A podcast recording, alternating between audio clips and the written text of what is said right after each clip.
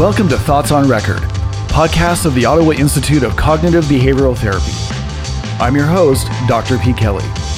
Each week, we explore topics of interest relevant to mental health clinicians and consumers. That said, if you're generally interested in psychology, the brain, dynamics of human behavior, and other aspects of the incredible journey that is the human experience, you've come to the right place. Now, without further delay, here's today's episode.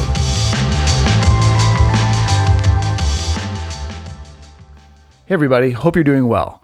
Uh, before we get to the podcast, I just wanted to briefly share what I think is an important perspective around the content discussed in the episode. In our discussion today, Dr. Jeff Perron and I share some thoughts on what we have been observing going on in the world based on our respective lenses as individuals, as well as through the lens of being practicing clinical psychologists who are trying to help clients in an ever increasingly complex and distressing environment. We just wanted to say up front that all opinions and beliefs expressed today are our own. It's also important to stress that neither Jeff or I are licensed investment advisors. This conversation is a general discussion where we simply want to foster critical thinking around what's going on in the world today, particularly around monetary policy and how it could potentially be relevant to the practice of psychology, and really in particular, understanding the challenges our clients are facing at a systems level. To be clear, no one listening to this podcast should be making investment decisions based on the content of this podcast. While we do certainly touch very directly on social media, monetary policy, Bitcoin, among other topics, as I hope will be evident from the conversation, we really tried to come at these issues from a place of open ended curiosity and humility, and to try to retain the very nuance and balance that we both feel has been lost from so many important policy discussions. And hopefully, we struck the right balance. For transparency, we think it's important to note that Jeff does own Bitcoin, and at the time of publication of this podcast in February 2022, I currently do not. While I don't think Jeff or I are going to be accused of influencing the stock markets anytime soon, nevertheless, I think to act with full integrity and to allow you, the listener, to critically consider this conversation, we both felt this disclosure was very necessary. We both sincerely hope that this episode prompts some critical thinking around some of the emergent challenges of our world. As is often the case in life, today's challenges are not likely to be served by yesterday's solutions, whether it's the pandemic, climate change, monetary policy, or any number of the big questions on our plate we're going to need to leverage human creativity to see our way through these challenges. Now, truly, without any further delay, onto the episode. Dr. Jeff Perron is a clinical psychologist who works with adults. His work focuses primarily on helping clients who are experiencing anxiety, low mood, loss, burnout, life transitions, or general challenges in executing on goals that are important to them. He takes a CBT approach to helping clients identify their values and works with them to align their life more closely to those values. Dr. Perron completed his undergraduate training in psychology at McMaster University and his PhD at the University of Ottawa, including a residency at the Ottawa Institute of Cognitive Behavioral Therapy, where he is now in private practice. Dr. Perron also has experience in business, economics, and human resources, holding an MBA from Wilfrid Laurier University. All right, Dr. Jeff Perron, welcome to Thoughts on Record. How are you doing today? I'm excellent. How are you doing? Not too bad. Welcome back to your third appearance, I believe, on Thoughts on Record. It is, yeah. Third time's a charm. I think your previous two episodes are in the top 10 of all the episodes, which is kind of like being rich with Monopoly money, but. we'll talk more about that on this episode. Yeah, but nevertheless, for what it's worth, uh, the chats that we've had, have, I think, have been well received, and I'm really delighted to have you back. That's awesome yeah thank you uh, and happy to do it. And uh, again I, am not uh, sure what the means for feedback is but we're going to get into some uh, topics here that maybe are kind of like on the the outskirts or outside the bubble of kind of the, the traditional clinical speak. So um, it's all with a tone of um, wanting to have a discussion and, and, get feedback. So if folks do have that feedback um, i'd love love to hear it Perfect. And that's probably a good time to mention that we do have an email now, oicbtpodcast at gmail.com. So if anyone has any ire raised by our spicy takes on any of these uh, issues, feel free to uh, send some feedback along. But uh, no, in all honesty, we are going to try something a little different today and have just a very open ended discussion around the impact of. I guess what I'd call systems level challenges with, with respect to conceptualizing our clients and the challenges they may be facing Jeff, you had circulated what I thought was a really well and uh, written document, really well thought out to the practice that is essentially a primer on monetary policy, cryptocurrency, really geared to psychologists, and with a focus on how the current fiat currency system has the potential to really exacerbate and create these inequities and can really disadvantage large swaths of people, which of course are going to include our clients.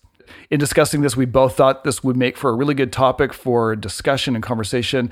However, before we get there, Jeff, if it's okay, I just wanted to put out some additional context, uh, observations, and a couple of disclaimers. Is it okay if I indulge myself for a few moments in that? Please do. Perfect. Okay, so before we even get to the framework, which I want to take some time to lay out, a really important disclaimer on this entire conversation. Neither Jeff or myself are registered investment advisors or even close to that. Jeff, you do have an MBA, but we don't have any formal qualifications as it as it relates to finances. So nothing that we're saying today should be interpreted as financial or investment advice in any way. There are many good professionals out there who you can consult if you need that type of advice. We are not those people. we are just having an interesting, what we hope an interesting discussion about some uh, big picture issues that have been on our minds. And yeah, we really just want to discuss some big picture systems levels forces that we think could have implications for clients and we want to have a chat about how we as psychologists could relate to this kind of information. And Jeff, I'll have a question for you in a moment again when I get through this big long preamble, but around what kind of obligation you think that we have as psychologists to be up on these systems level forces if it's something almost an area of competency, perhaps. Anyway, we'll, we'll get there in a sec. So, okay, so just a couple of observations just to set up the framework for this discussion. The first is that with the caveat that I think there is a built in bias for every generation to believe that things are perhaps worse now than they were in the proverbial good old days. You know, watching some trends really carefully, I truly feel that we're on the precipice of some massive paradigm shifts with respect to the way that society is organized, the way it functions. These changes could happen in five years, they could happen in 50. I have no idea, but I, I think they're on the way. Uh, I've been reading a book by Ray Dalio called Principles for Dealing with the Changing World Why Nations Succeed and Fail. And he's basically analyzed a number of nations over time that have ascended to power and then fell from power. And a lot of the metrics of a nation in decline are lighting up for Western nations at the moment, in particular the United States.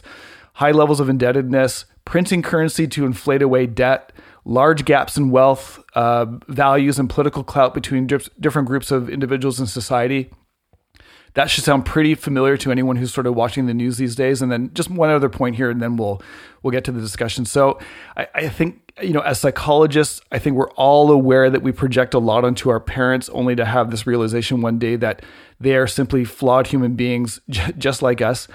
And now I think a lot of us also carry this projection out into society. And we imagine there's all these sort of societal moms and dads that are out there that are going to be able to take care of anything. Uh, of course, I'm speaking mainly about like government institutions, things like that.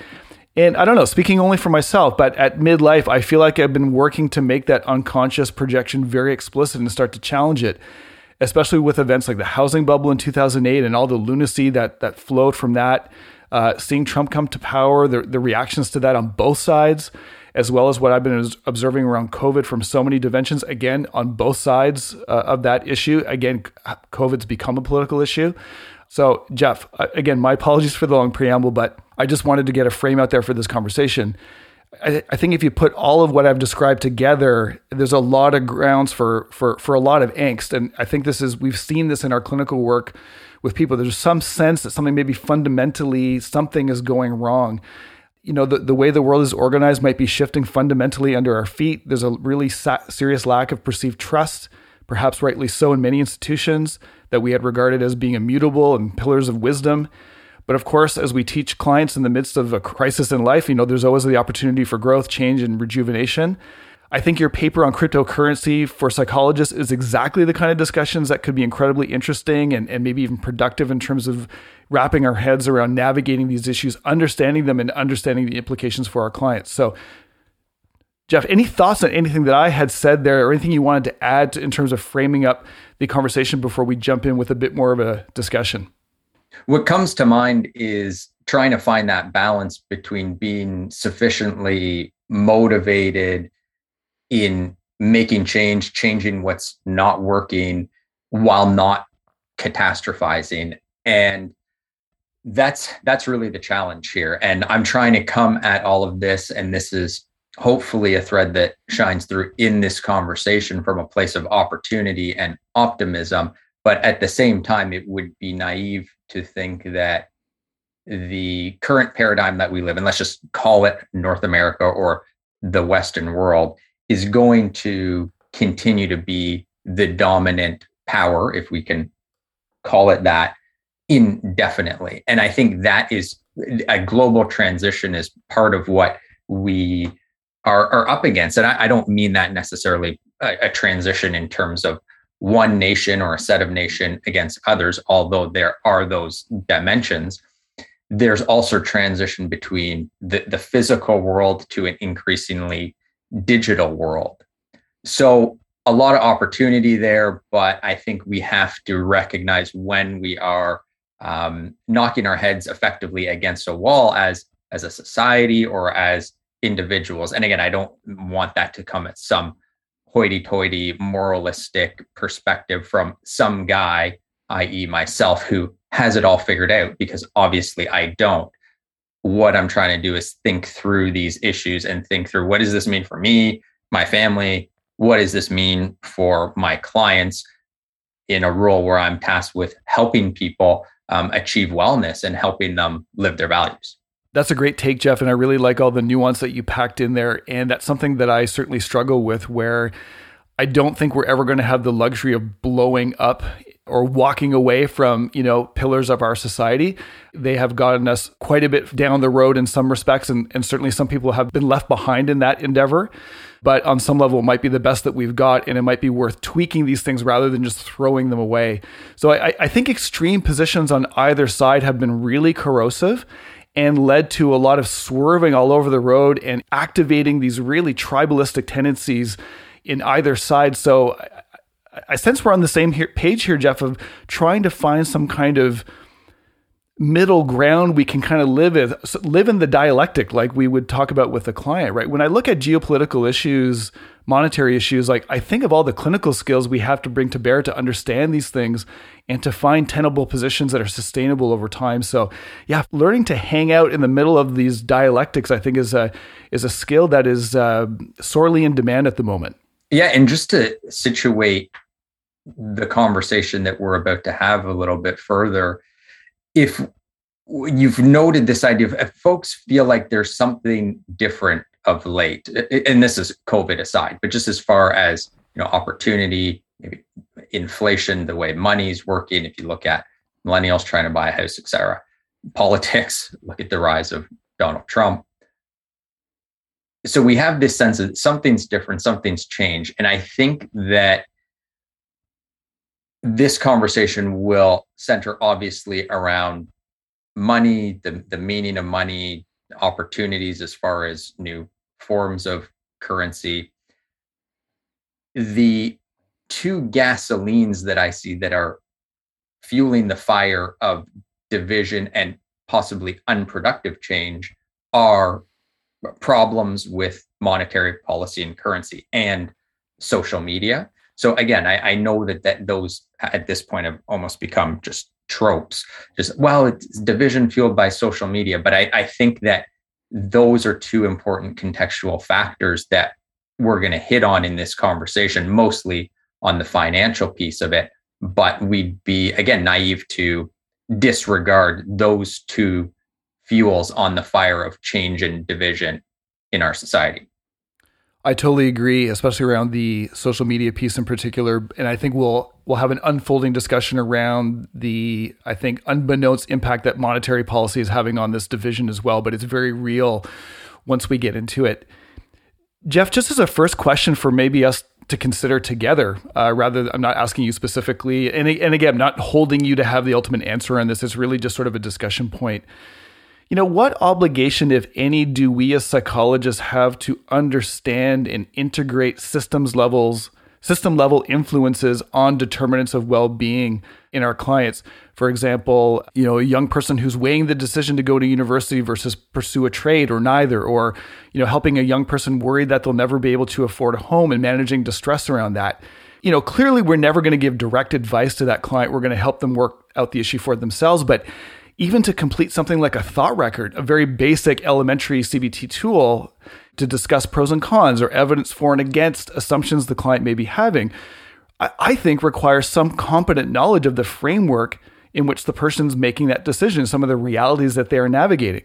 And maybe just to flip this on its head, and maybe this sort of aligns with cultural competency, I'm not sure, but if I was airlifted into Singapore, let's say dropped off and asked to help a client address these exact same problems, I would be in no way helpful, I don't think, to this person because I don't think I would have the knowledge framework as to how these issues play out in that society to be able to help them evaluate appraisals they may be holding. So, what do you think about that, Jeff? What is our obligation as psychologists to be aware of these systems level challenges? I think that we're not sure. And I think we're trying to navigate that very question.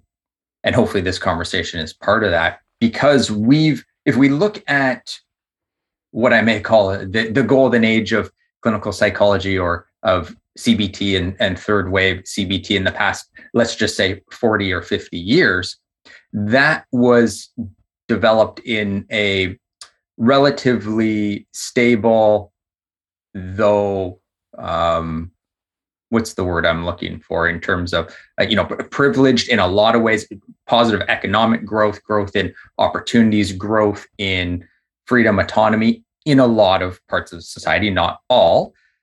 And so that has helped inform the clinician's role and perspective in society. And I think that is the part that is now changing. And if we look at inflation, which we'll talk more about, we had strong economic growth on average throughout the past 40, 50 years, obviously hiccups during that period.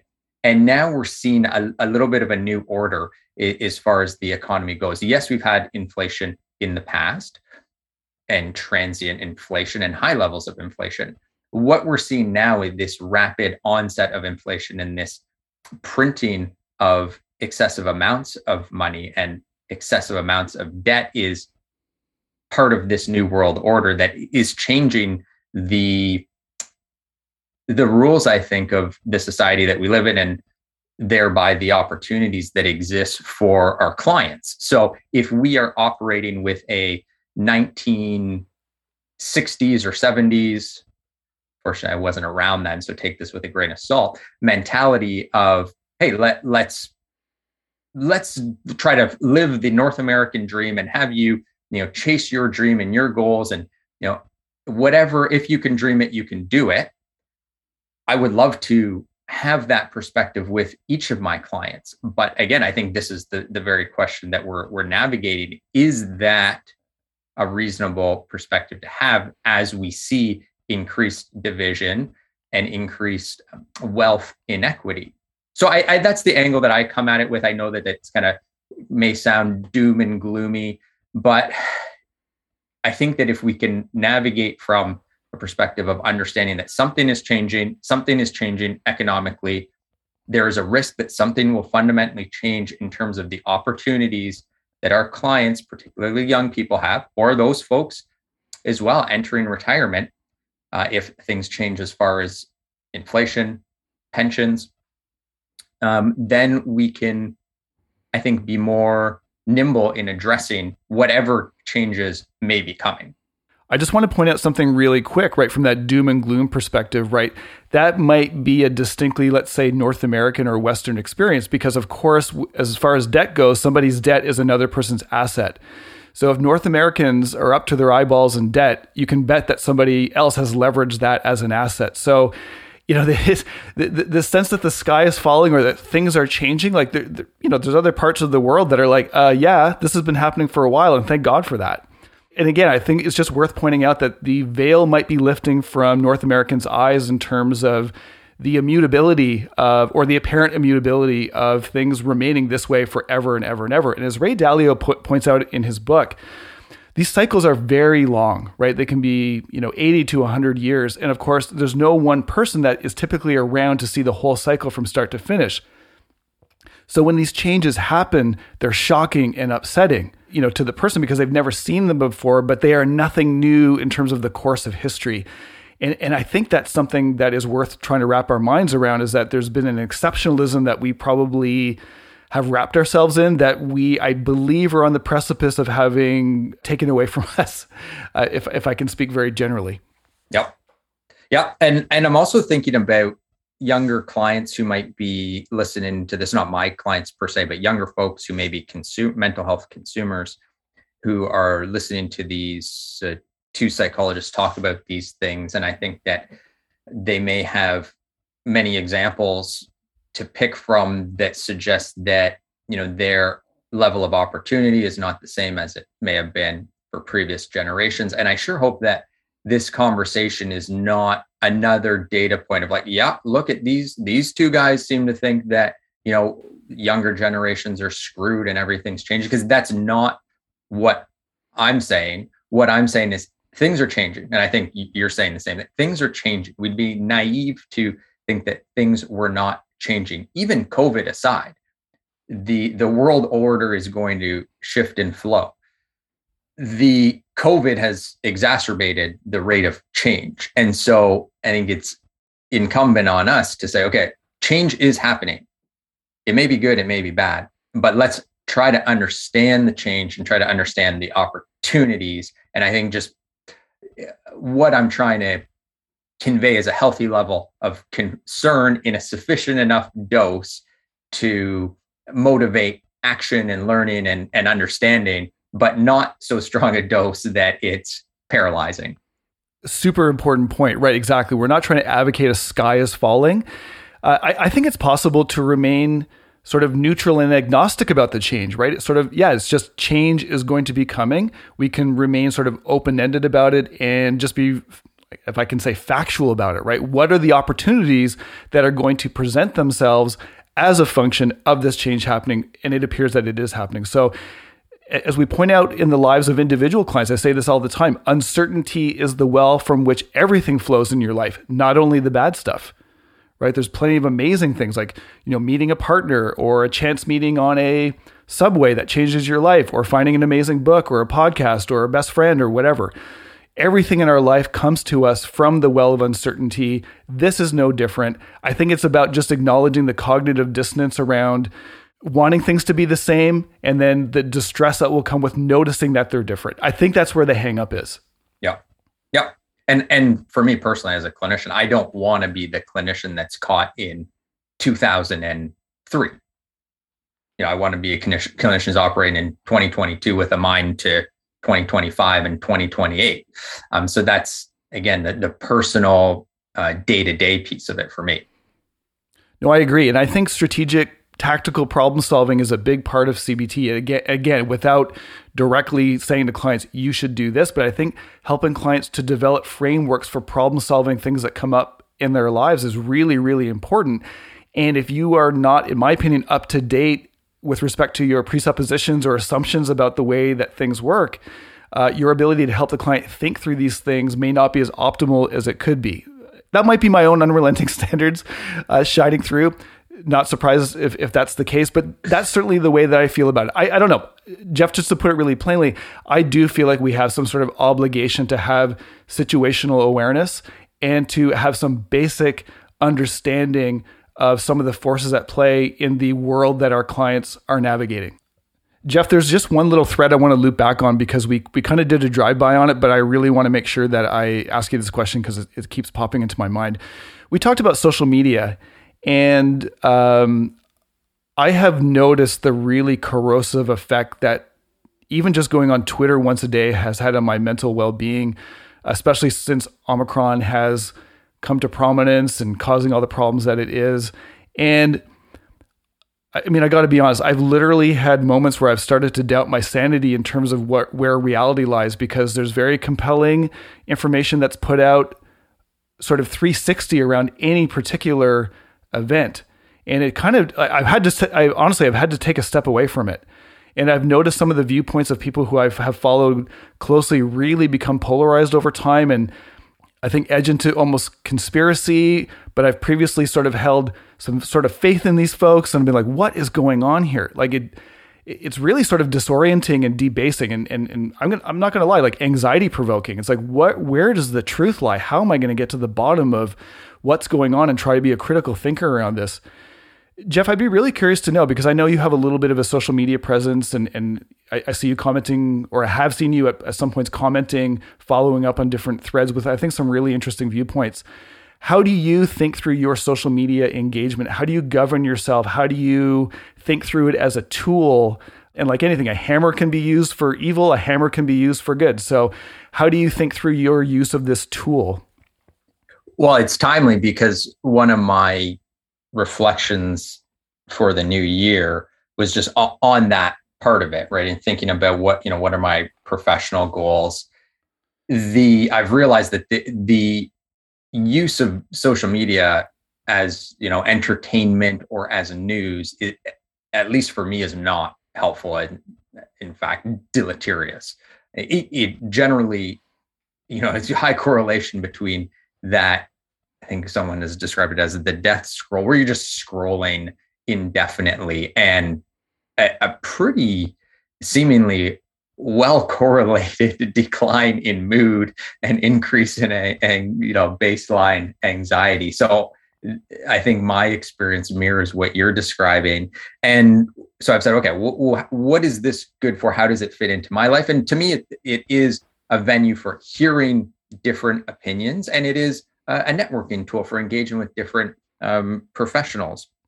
So my goal is to have a policy for using social media as opposed to social media using me. And so I've defined, hey, let's identify times when you are explicitly using social media. And so that's that may be, you know, an hour or two max per week. That's just what works for me. And very explicitly use it at those times only, not use it as, oh, I've got a, a free, you know, 20 minutes here. Let's check out what's happening on LinkedIn or Twitter because that uh, form of use I find does nothing positive for me. No, I totally agree. And I've often wondered, you know, I see people on Twitter who are professional folks. Presumably, they have very busy professional lives. And I just see a stream of tweets all day, replies, follow ups. I'm just like, how is any work getting done in the context of this engagement with with Twitter or other forms of social media. I don't understand how this is being deployed constructively for the vast majority of people who I see using it. I've had the exact same thought. And on the polarization part, I mean, we know there there seems to be good data on the fact that social media polarizes folks. Humans are prone to group polarization. Social media, you have the ability to pick who you follow and so you can effectively live in a different world than someone else because if you're living on social media, you're seeing totally different content than the person next to you by design. And I think that's where that that gasoline effect is happening. Yeah, we're already prone to tribalism and, and groupthink. And now you just exponentially increase the extent to which the reality you're seeing is an echo chamber. And again, I, am not going to pretend that I can see the direct links to what's happening, say, in politics, but there the the influence of social media polarization is clearly having some kind of effect on what we're seeing politically both in the US and here at home yeah, it's really disheartening. I mean, I have the sense there's a lot of good people who almost kind of morph into these like we're seeing a personas on display on Twitter as opposed to the actual sort of fiber of that person's being. And that's really disappointing because you know there's probably very nuanced, good people underneath some of these more uh, rage filled takes or, or polarized takes anyway, we, we could go on and on. And I think at the end of the day, I'm a big fan of the way that Ethan Kross, who I had on the podcast, talks about social media. It's simply just another environment to navigate. And just like if you lived in a desert environment, you would have to learn skills for living in a with the rigors of what a desert environment would entail. We live in a social media environment. There's some obligation, I think, to figure out how to engage with it or how to live with it at the, at the very least. That's that's what I think. Yeah, and someone else folks want to might want to look into is is Jonathan Haidt because he is um, social psychologist. But at, at, any rate, what he has advocated for, and he he started um, an organization or is one of the founders of an organization called the Heterodoxy Academy. And my understanding is what they are driving at is the notion that and the opportunity around multiple voices and starting from a point of like we don't know the answer we don't know the answer. And this isn't a left or a right issue. And no issue should be a left or a right issue. Let's hear multiple ideas as a group, make decisions based on discussion, healthy, respectful debate. And so I think that's really the the opportunity and the antidote to some of the the pessim- pessimism that we might be expressing is like I think that's really the way forward is is this idea of heterodoxy centrism with a goal of deciding what's the best most uh, you know let's say productive course of action on any given issue whether that's you know personally or um, societally instead of aligning with whatever tribe i align with on that given day yeah, I just want to say one more point about this, and I'm stealing this from a recent uh, Peter Attia, the Drive podcast episode that I listened to, where they talked about the difference between advocacy and science. And so much of that is being confused on Twitter right now, where there's advocacy positions being taken. There's some people trying to take scientific positions, and those are not the same thing. And they're very easy to confuse, especially if you don't have any formal scientific training or you're not able to critically think through the data because that's not in your wheelhouse. How many people are have the time, inclination to sit around and learn about COVID so that they can read, you know, articles on COVID critically?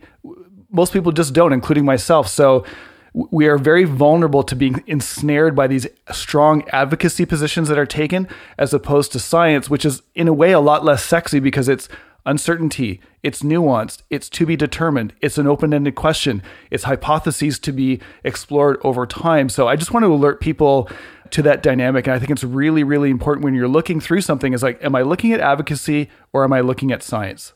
All right. So, with that, Jeff, let's transition over to the crux of our discussion today. I think there's going to be lots of interesting things to talk about. I think actually it would be helpful for the audience to have a little bit of context with respect to you and your background. And I'm going to ask you why you wrote this paper in a moment. But would you mind just maybe orienting the listener a little bit to your professional background as far as economics goes and, you know, maybe how that dovetails with your practice as a psychologist and again, we'll get to why you wrote this paper, but I'd, I'd love to give the audience just a little bit more of a sense of where you're coming from and why. So yeah, it, it just tracing the the chronology back. I started with my undergrad uh, in psychology, obviously at McMaster University. Went on to do my my MBA at Laurier. Worked in uh, healthcare administration and management for a few years before coming back to do my my PhD in clinical psych. So I had some of the, the formal training in business economics along with my clinical psychology training. And then more on a personal level, became interested in, in real estate, understanding real estate. Why is real estate uh, something that one may want to put their um, investment funds into, should they be so fortunate to have um, such an opportunity? And the I hope I'm not uh, jumping too far ahead here, but the crowd, a lot of the them who I follow as far as learning and better understanding what makes real estate an, an appealing investment. I was hearing more and more talk about Bitcoin. And I was one of the folks initially, I mean, for a few years or some Bitcoin, you know, this is a joke and and you know, secretly hoping to just see it collapse for the you know, fraud and bubble exactly. that I knew it was.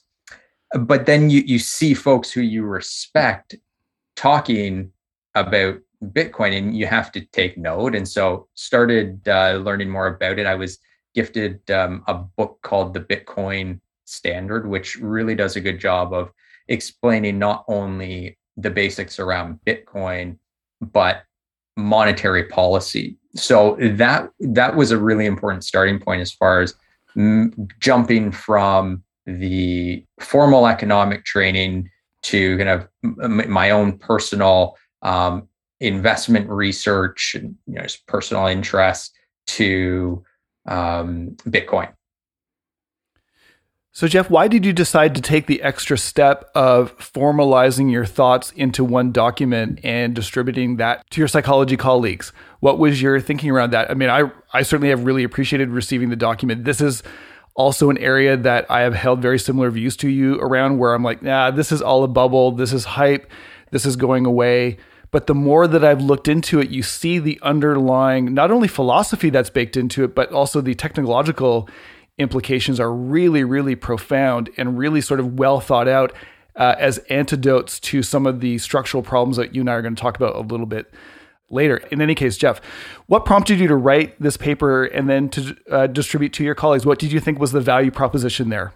Yeah, so I mean, I don't want to say it was, uh, you know, part of just a hobby around writing, but I, have always uh, toyed with the idea of writing, and it's one of been one of these things. Like, oh, well, I should write more, um, and then just being more intentional with you know where I was spending free time, and said, okay, here's an opportunity to essentially practice writing. I'm going to inform myself and test some of my assumptions as far as my own learning on economics in writing this and that the what's in it for me part is well this is also going to be a networking tool that could be useful to to share with with colleagues who are interested in it um, so put it together over the course of a, a few weeks. And uh, yeah i mean the, the motivation is again i don't want to say that i was compelled in some meta- metaphysical sense. I just had to write this. But the the I'm hesitating to use the term frustration, but I'll use it. The frustration that I have with seeing the amount of spending that's going out the door on a lot of seemingly very important and necessary things um, has been related to my thinking on division in society and, and polarization and to put it together from a monetary framework slash Bitcoin uh, perspective seemed to be a, a, nice way of, of bringing it all together. And I guess that's something that I, am almost forgetting is I, I wanted to, I, I mentioned um, folks like Jonathan Haidt and wanting to you know, emulate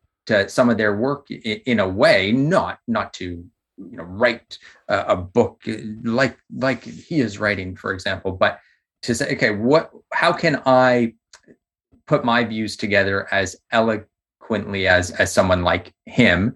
And I found that, well, uh, I guess I better start practicing my writing. If here's someone you know whose work you admire, um, and the means by which you consume it is through writing, you better you know practice your writing. So it's kind of um, the perfect storm in the sense of like had had some time to um, work on quote unquote hobby melds with professional interest, uh, melds with kind of the internal fire I have to better understand some of my opinions as and frustrations as they relate to what I'm seeing in the news, and uh, seemed to be like a, a reasonable use of time as far as networking goes. So, put it together in this paper. Excellent. Well, again, I think it's a really great read. And uh, Jeff, have you distributed this on Twitter or, or LinkedIn? On LinkedIn, yeah. Perfect. And uh, I'll ask you, I'll put in the show notes where people can access this if they would uh, like to have a look at the document that we're talking about. Jeff, maybe we can start off with, and I'm, I'm sort of going to walk through maybe the framework of the document here just to be explicit about it. Let's start with a very elemental concept. What is money? Yeah, so that that's the the starting point, right? Is okay, understand what is special about what we call money. Why do we have money? Why do we use these quote unquote dollars to exchange for goods and services and labor instead of gasoline or chickens or wood. Because that was one of the early forms of exchange was that that barter throughout. Okay i'm a chicken farmer. Um, i will exchange some chickens for that firewood. And the problem with that is that you can't really transport your chickens that far. The chickens will spoil easily they're essentially not a good form of money. And so eventually, us wise humans uh, invented a, a better a medium of exchange, which was money, this thing that could be used in place of the chickens or the firewood. And so we can get into the various types of money and how we ended up going from more of the ancient forms of money to the type of money that we have today. Is that something we should touch on now? One thing I just wanted to bring up first would be you have this term sound money in the document. And I think those terms are really important in terms of understanding what comes next in the conversation. So, Jeff, what are the characteristics of quote unquote sound money? Yeah, so we talk about chickens not traveling well. So, so one of the key forms of sound money or good money is that it has to be portable, easy to transport. So some of the earliest forms of money included things like beads or seashells because they could be put onto a canoe and transported over some distance to a neighboring region, for example. The other characteristic that sound money has is it's got to be durable, right? You know, your eggs are not going to be good candidates for being placed on a boat and, and traveling for six days. So tell coins, seashells, beads, these are things that are portable. The other part of it is stability. So it's got to keep its value over time. And part of that is also scarcity. So if something is stable and scarce, then it's going to help maintain its value. So some of the early she- seashells that were used were rare seashells that were difficult to find. If a form of money can be easily created or manipulated or have its supply changed readily, like you can think of, I've got 300 seashells and they ha- I'm transporting those to the next region over to pay for something that we've acquired from that that tribe. If they can relatively easily generate their own 300 1000 5000 seashells well then your your 300 seashells aren't going to hold a lot of value because they wouldn't be scarce and their value wouldn't be stable and I think it's worth pointing out how much human imposition there is in terms of the symbolism of these things, right? Like a seashell is relatively speaking, I'm going to say, devoid of a lot of value other than perhaps some other, some rudimentary uses for it. But through the power of the human mind, we were able to project on value to subjective value onto objective objects in order for them to become a currency of some kind. Yeah, and tracing the history back, it almost seems as we started with these kind of representative forms of money and then advanced to what we would call commodity monies where the the money itself like a gold coin is a commodity that in and of itself has value yes there's that assigned value and perception of value that is shared across the parties that are exchanging with that gold coin but that gold coin itself could be melted down and used for different things. So, it, unlike a seashell, which presumably has very limited use, a gold coin, this commodity money, has a, a intrinsic value in and of itself. So we went from the early forms of money to this more advanced form of money, commodity money. And now maybe here's a reasonable point to describe how we've moved off of these monies with intrinsic value to other quote unquote lesser forms of money. So we go from your gold coin, which, regardless of what the government says or does, my gold coin can be melted down and it has value in and of itself. Regardless of what happens in the economy, I can still hold that gold coin and, and melt it down. We then move to representative money, again, for some of the very valid reasons that we've described, representative money, like having a piece of paper or a contract that says, if I give you this $1, for example, I can exchange it for gold. So while the $1 piece of paper doesn't necessarily have intrinsic value in and of itself, it is a contract for that thing which does have intrinsic value, i.e., the gold. And that was the case with US dollars for many years up until 1971. We could exchange this representative money for actual gold. It was represented by an underlying commodity with intrinsic value. I won't get too much into the history here, but in 1971, the US was taken off the gold standard. And this has been associated with most countries now moving off the gold standard. So the money is not tied to gold. And just as a historical footnote, typically how this usually happens is that the government starts making more and more promises than they have gold available. So they just keep issuing more and more dollars, which are again that contract for gold, then there is gold. And at some point, the US realized, like, wow, we have way more promises out for gold than we have ability to pay out. There's gonna, if there's a run on the bank, we're going to go bankrupt. Or we're going to have to print all this money. And then, well, we're going to talk about that. Okay. So, Jeff, what's the next part? What, what comes next? Yeah. And, and I want to make sure that we're not talking like, oh, in the good old days when we had this money backed by gold. No, I mean, governments have always, because they're run by human beings, had liabilities, vulnerabilities, biases.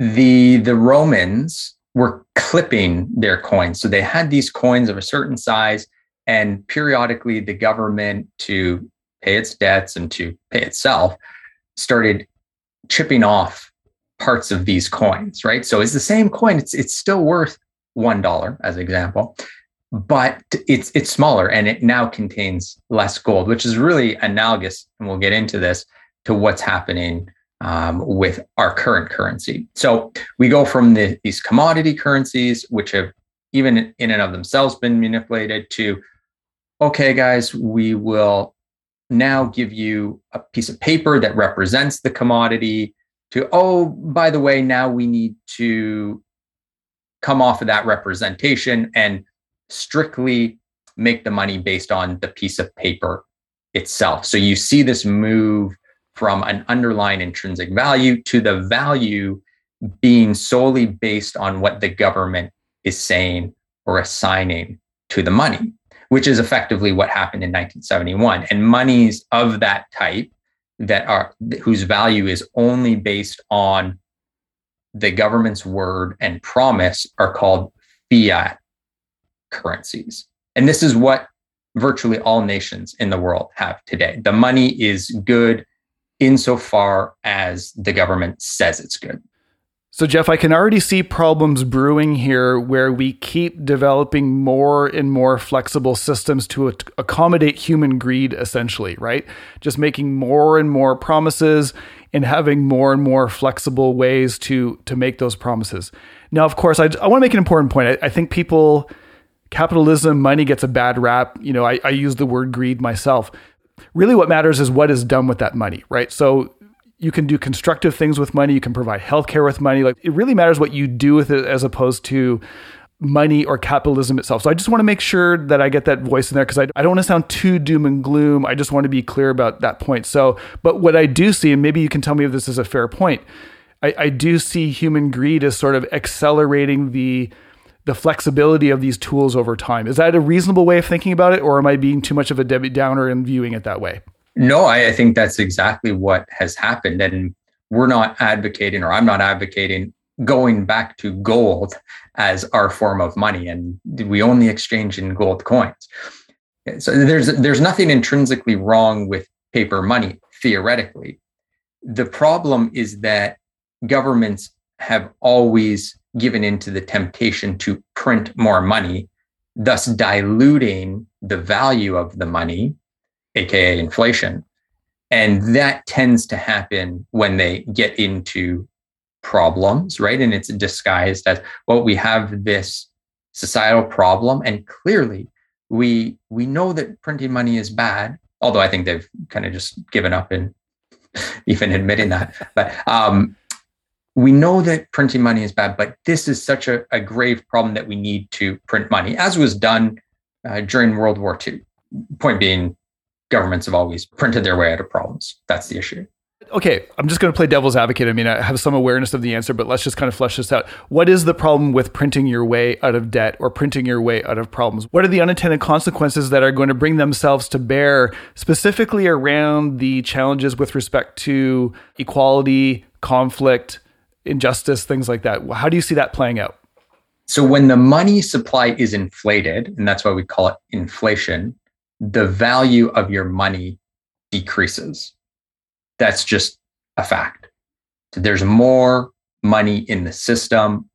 And if you're holding your money in cash, then its value decreases. Prices go up 5% a year. That $100 that you had in cash is now worth approximately $95 in terms of your purchasing power. So that that is intrinsically bad in and of itself because it's an, an erosion of the savings, but it's more insidious on a societal and psychological level because the money represents the exchange of time and labor. So I've worked for that money, presumably. And so what happens when the contract that I have with my employer or my society to say, you are going to contribute X and you're going to be remunerated in these dollars, what happens when that is violated by the erosion of my savings? You go down a path of like, okay, well, why would I even work? How can I trust the system? How why should I save any money? And then you get into the the spiral of inflation because as inflation ramps up, you become incentivized to spend now as opposed to wait. So if you're going to tell me that my money is going to be worth 5 or 10 or 20% less next year, I'm not going to wait to buy that car. I'm not going to wait to buy that house. And so that inflation fueled spending benefits the people who hold assets, the assets that are not money, because the money is getting weaker and these assets are denominated in dollars, in our case, in North America. Like a house, it's denominated in dollars. So if you're telling me that the money is getting inflated or weakened, it makes sense for me to own a hard asset. The price in numbers is going to go up. The value arguably hasn't changed, but I can protect myself by holding these assets. So when inflation ramps up, the people who hold assets benefit, and these are generally already the people who are advantaged in society. The people who don't or can't purchase these assets are left behind, and the gap between the two of them increases. And we need no clearer example than what has happened in the past couple of years with real estate prices across North America. They're up 20 plus percent, way more in some regions. The people who own real estate have been given arguably an unfair advantage. We can say, well, they were intelligent enough to make the decision to buy real estate. Sure. But it has created these arbitrary haves and have nots where people who've owned a house, let's say the average house is worth $500,000, I've just gotten this $100,000 plus bonus owing to not really any hard work on their part, simply owing to the decision that they made to buy the house. That decision was facilitated by whatever privilege and yes, hard work that they had. But now we have these these folks who are who don't own real estate who are hundred thousand dollars more behind, and it's that much more difficult for them to even begin to acquire an asset like a house. In part because of the way our our system works around, say, mortgages, where you know the privileged and those with money can attain a loan and then leverage it in part because of that, but also in part because of the fact that wages are not keeping up. So even, you know, most of the quote unquote privileged folks who own real estate, their day job wages generally have not kept up with inflation. You know, have have if you're listening to this, has your have your wages been increasing at 5, 10, 15% over the past two years? Probably not. If you've your net worth has gone up, it's probably been owing to the assets. So folks who don't own assets, who whose income only comes from work, are that much further behind because their income hasn't gone up 5, 10, 15%, but their groceries have arguably more than 15%. Their gas cost has, and as has the cost of virtually everything else that one would want to buy. So, Jeff, just two real quick points. For those who might be a bit confused about inflation, and it can be a bit of a nuanced topic, the best definition that I've heard is too much money chasing too little goods. And, and if you think about that, that really sort of simplifies it, and then you can sort of extrapolate from there. The other thing I would say, Jeff, this reminds me so much at the individual level of an episode of depression. We talk about that TRAP TRAC model where one little micro step in the wrong direction leads to a bigger step in the wrong direction, leads to a mega step in the wrong direction, which leads to so these you can see for folks who don't hold those assets that the way that the trend is going now is potentially that these things are going to compound and compound and compound in a way that really is just going to drive people apart, right? The proverbial haves and have nots are the gulf between them will just keep continuing to get bigger and bigger, much like when someone's struggling with depression, their mental health starts to deviate more and more and more and accelerates relative to someone who's not experiencing those same set of symptoms and psychosocial consequences. Yeah. And the government is going to come in and take more and more steps to try to remedy the situation. So we've got a problem that is caused by the manipulation of currency. Again, that's not a political statement. That's a fact, right? The inflation is caused by, in large part, the manipulation of various forms of the currency. We then have all these knock on effects, one of which is increases in asset prices, which helps to drive inequity, which then drives all kinds of poor psychosocial outcomes. And the government comes in and says, This isn't fair. We got to protect the little guy. And what do they do? They probably print more money and we've seen that with some of the lockdowns. We have a problem, again, not anti lockdown by any means, but we have a problem here and we got to shut certain sectors of society down. And we're going to, and that I know that that's not fair. So we're just going to pay everyone for that. What do we get? We get more inflation. So, Jeff, again, it, with the idea of maybe taking the middle path here because it's perhaps where the best balance is, I don't want to come across as being sort of an, an Occupy Wall Street type. You know, I hold securities as investment, I have a home. I, I am one of these privileged folks who probably ultimately does benefit from this dysfunctional system. I just want to be really clear about that and, and at least demonstrate some level of insight, although it's probably not even enough insight uh, if, if you go further and far enough down that rabbit hole. But probably not going to work to blow up our financial system, right? It's probably not going to work to stay with the status quo either. So we have to find middle of the road centrist solutions that are going to you know turn the titanic around and getting it going in the right direction jeff before we get to talking about cryptocurrency and, and maybe how that might be a bit of a solution to some of the problems that we're talking about is there anything else that you wanted to say around the damaging impacts of inflation that we haven't met so far and really the inflation is a function of just printing money to try and get out of problems?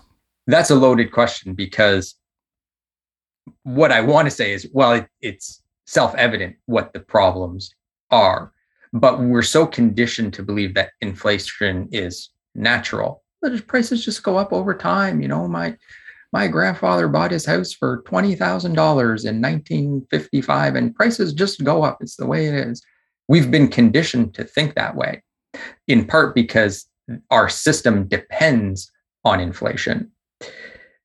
So, as far as know, is there anything else I would add about the damaging effects? I mean, I, I think we just have to really think about is that fair? Is that the system that we want to live in where the government can simply print more money, which dilutes the value of the money that one holds and has worked hard for in a manner that unfairly disadvantages those folks who are already disadvantaged in part because they don't hold assets. A, do we want that?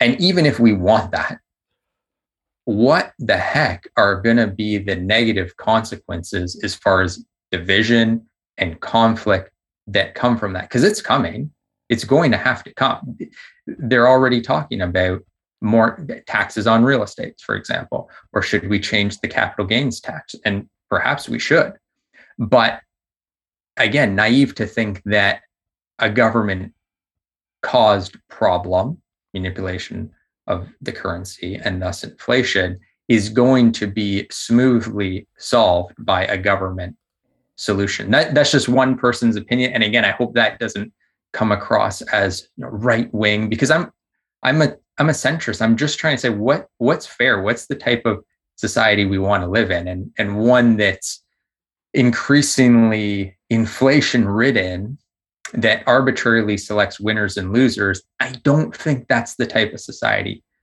I want to live in.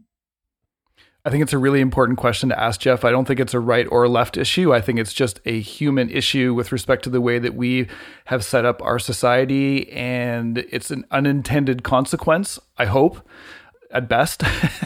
it, it, could be worse, but anyway, I'll, I'll, leave it there. Okay, so I think we've sketched out the problem from an inflation, printing money perspective, and all the problems that that could have. I want to migrate us over now to talking about cryptocurrency. Jeff, could you perhaps give a Coles Notes version of what cryptocurrency is? And feel free to reference Bitcoin. Most people are going to at least have some situational awareness of that. But please, I'd love to have a little bit of an explanation for the audience around what cryptocurrency is, you know where did it come from? How does it work? Uh, and then we'll get to the point of addressing how it could address inequalities.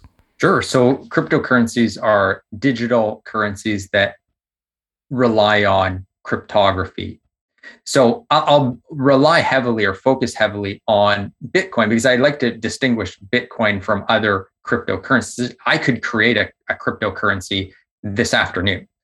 It's a, a, digital currency that has value in part because I, I say it has value. And you know, here's the code of it. Bitcoin, yes, is a digital form of money that was software coded by a human being or a group of human beings. Yes, it is computer code. But what is important is the properties of that code.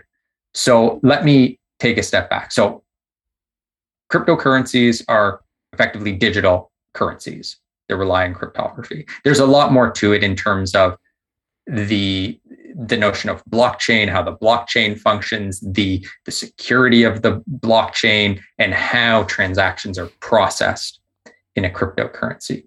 But let me bring it back to Bitcoin. So we talked earlier about the characteristics of good or sound money.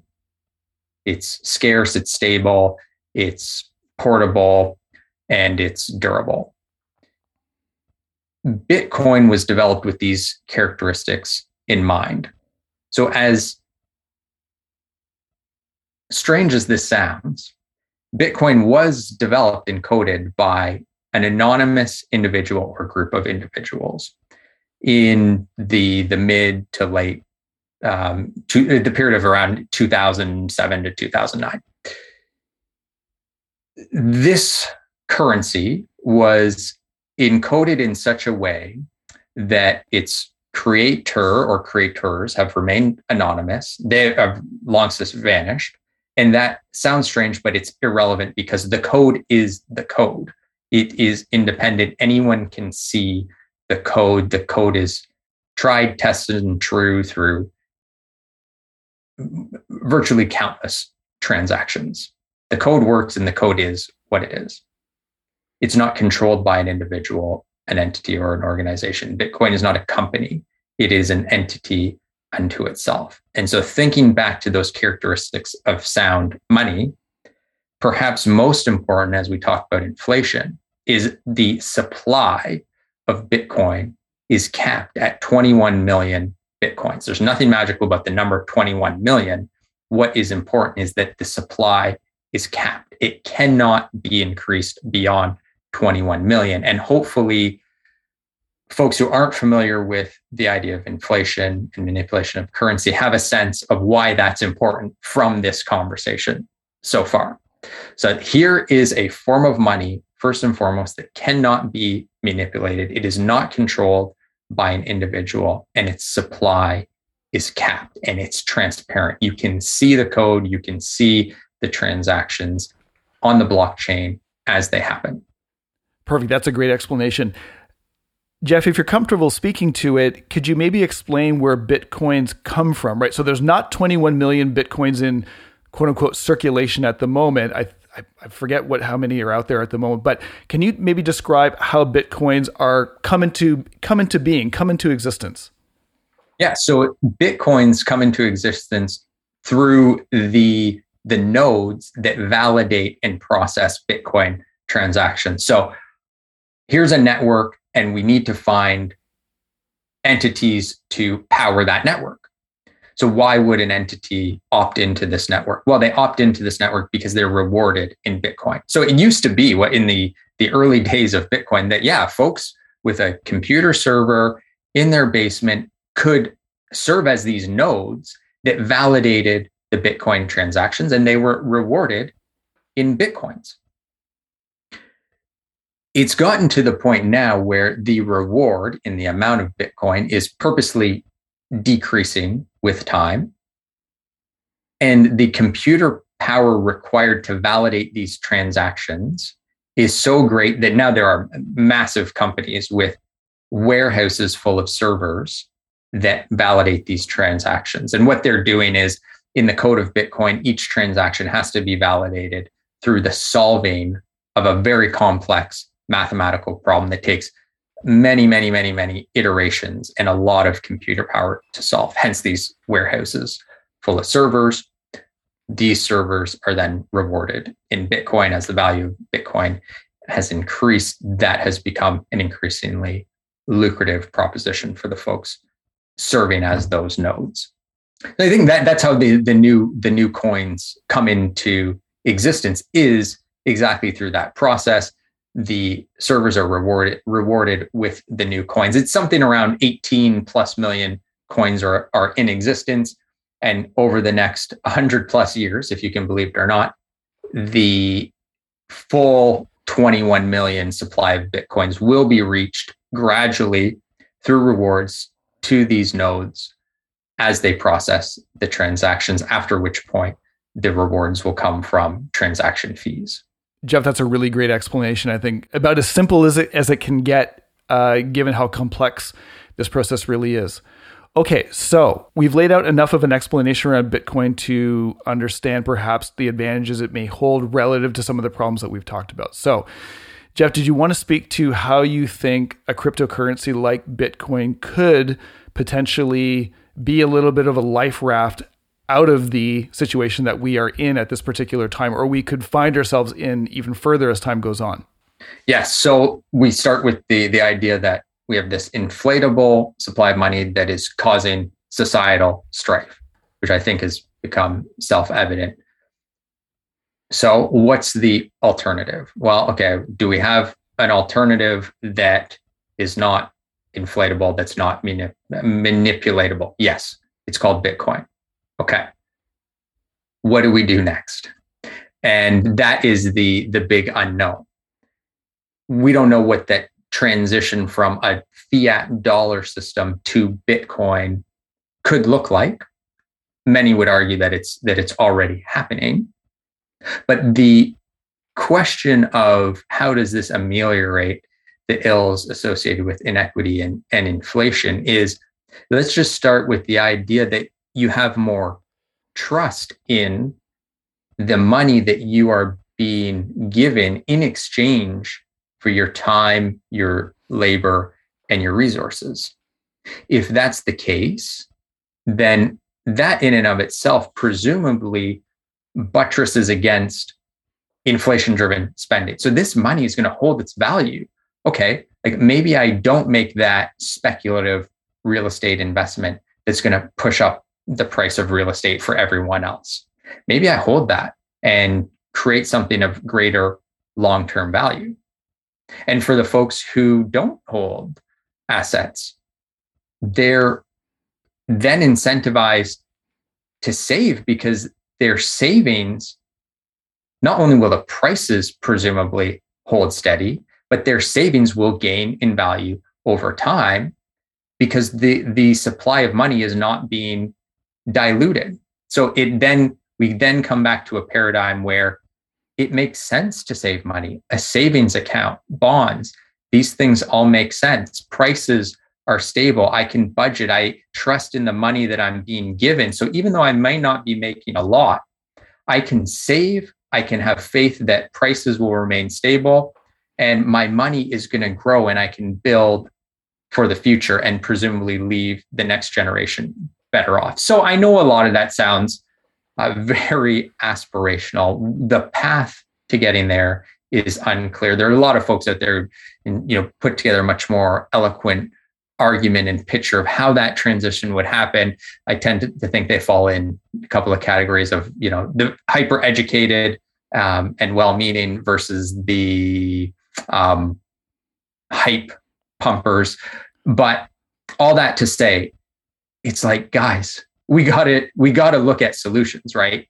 And I, again, I hope that we've at least started to pique your interest if you're not familiar with inflation, monetary policy, Bitcoin. At least we've piqued your interest. Say, okay, like maybe the system is not exactly working the way we want it to, and we don't know what the end game is. We don't know what's going to be a more equitable inflation resistant solution but hey like there's this thing called bitcoin and you know maybe there's there's something to it so i think i'd be be disingenuous if i put more fine a point on it than that other than hey this this thing is it seems promising it's interesting we know change is coming we know this system ain't exactly working the way we want it to and you know let's let's look into this alternative form of money this alternative form of exchanging value. No, Jeff, I really appreciate you retaining the nuance around that and really building in all the uncertainty that is there because I think even the wisest minds that I've heard speak to this are, are really speaking about it in sort of, you know, 20, 30 year time arcs in, in terms of some of the things that they're prognosticating around coming true. Nobody, and, and, you know, and nobody really knows. There's always the impact of further natural disasters, pandemics, wars, something could come along that could completely derail this process in, in ways we can't even imagine. So, again, I think it's just important, as you point out, just to start asking the questions, to be honest about the impact of what's going on right now, and then start asking questions. Hey, what what are the alternatives? I don't think there's any harm in that as long as again we're intellectually honest and rigorous about the uncertainty, unintended consequences, n- not knowing what we don't know, all that kind of good stuff that we would endeavor as part of critical thinking. Jeff, just as a quick question for you here, because we've talked about how Bitcoin is insulated to some extent against inflation. Why is it the case that Bitcoin, uh, one Bitcoin was worth around $900 back in 2016, and we've seen prices well over $65,000 US for a, a coin? If people are hearing us say that it's not prone to inflation, why is the value of a Bitcoin rising so precipitously and all over the map, really, if, if you look at the, uh, the, the valuation? Right, and and an important point there that the currency is inflating in value, right? In, in contrast to your Canadian or U.S. dollars, which are de- themselves deflating in their value against the things you want to buy with them. So if you've owned dollars, your purchasing power has gone down. If you've owned Bitcoin or real estate or stocks, your purchasing power has generally gone up. And in the case of Bitcoin, up exponentially. That, again, I'm not saying that's to continue. Nobody knows, but that is what has happened in recent years. So why is that the case with Bitcoin? The it's a it's a supply and demand situation. So as folks have become disenchanted with fiat dollars, they've seen the potential of Bitcoin. They've moved portions of their wealth into Bitcoin. You have large entities, companies, family offices of wealthy individuals, a billion dollar plus net worth, and say, okay, well, let's put 1% of our net worth into Bitcoin. Same thing with companies. And so that demand for Bitcoin has helped impre- appreciate the price of one Bitcoin in the same way you would see with a stock that is in demand. So, what is less clear is when does that fluctuation and volatility in the price of Bitcoin, when does that subside? Because that will be important for Bitcoin as a currency if it is to be used as a currency. When does that and how does that subside? And I don't think anyone knows what proponents of Bitcoin are saying is we're just at the beginning right now of entities, individuals, companies, governments putting their money into Bitcoin. And I, I maybe a good point here to add this idea of a digital cryptocurrency sounds very strange. Governments are already looking at digital currencies. So the, the idea of a central bank digital currency is has been around for a while now. And eventually, the Canadian government is going to introduce a digital currency. The euro, the US dollar will all have digital versions of themselves. So, this idea of a digital currency is is only going to gain traction. That's perfect, Jeff. I just wanted people to understand why it is that the price of Bitcoin is going up, and it's this is not the same thing as inflation in the way that we are talking about it. Because I understand it could be confusing for sure. I think it's also worth pointing out too that the price of one Bitcoin doesn't really matter ultimately because Bitcoin is divisible into smaller and smaller, smaller units. So if you go to buy a cup of coffee, it might ultimately be like 0.00084 Bitcoins right? So the ultimate value of one unit doesn't really matter. The market will ultimately, you know, determine where that shakes out. It's probably bubble. It feels a bit bubbly at, at the moment, but again, who knows? But it doesn't really matter for the end user at the end of the day when it stabilizes essentially. Yep. And arguably the volatility in the price of Bitcoin doesn't matter it relative to the volatility in your Canadian or US dollar right now because surprised that this point is coming towards the end of our conversation, but very important to note that the supply of US and Canadian dollars has increased by approximately 20 plus percent since the onset of COVID. So think about that. Theoretically, your $1 is worth 20% less. There's 20% more of them through quote unquote government printing.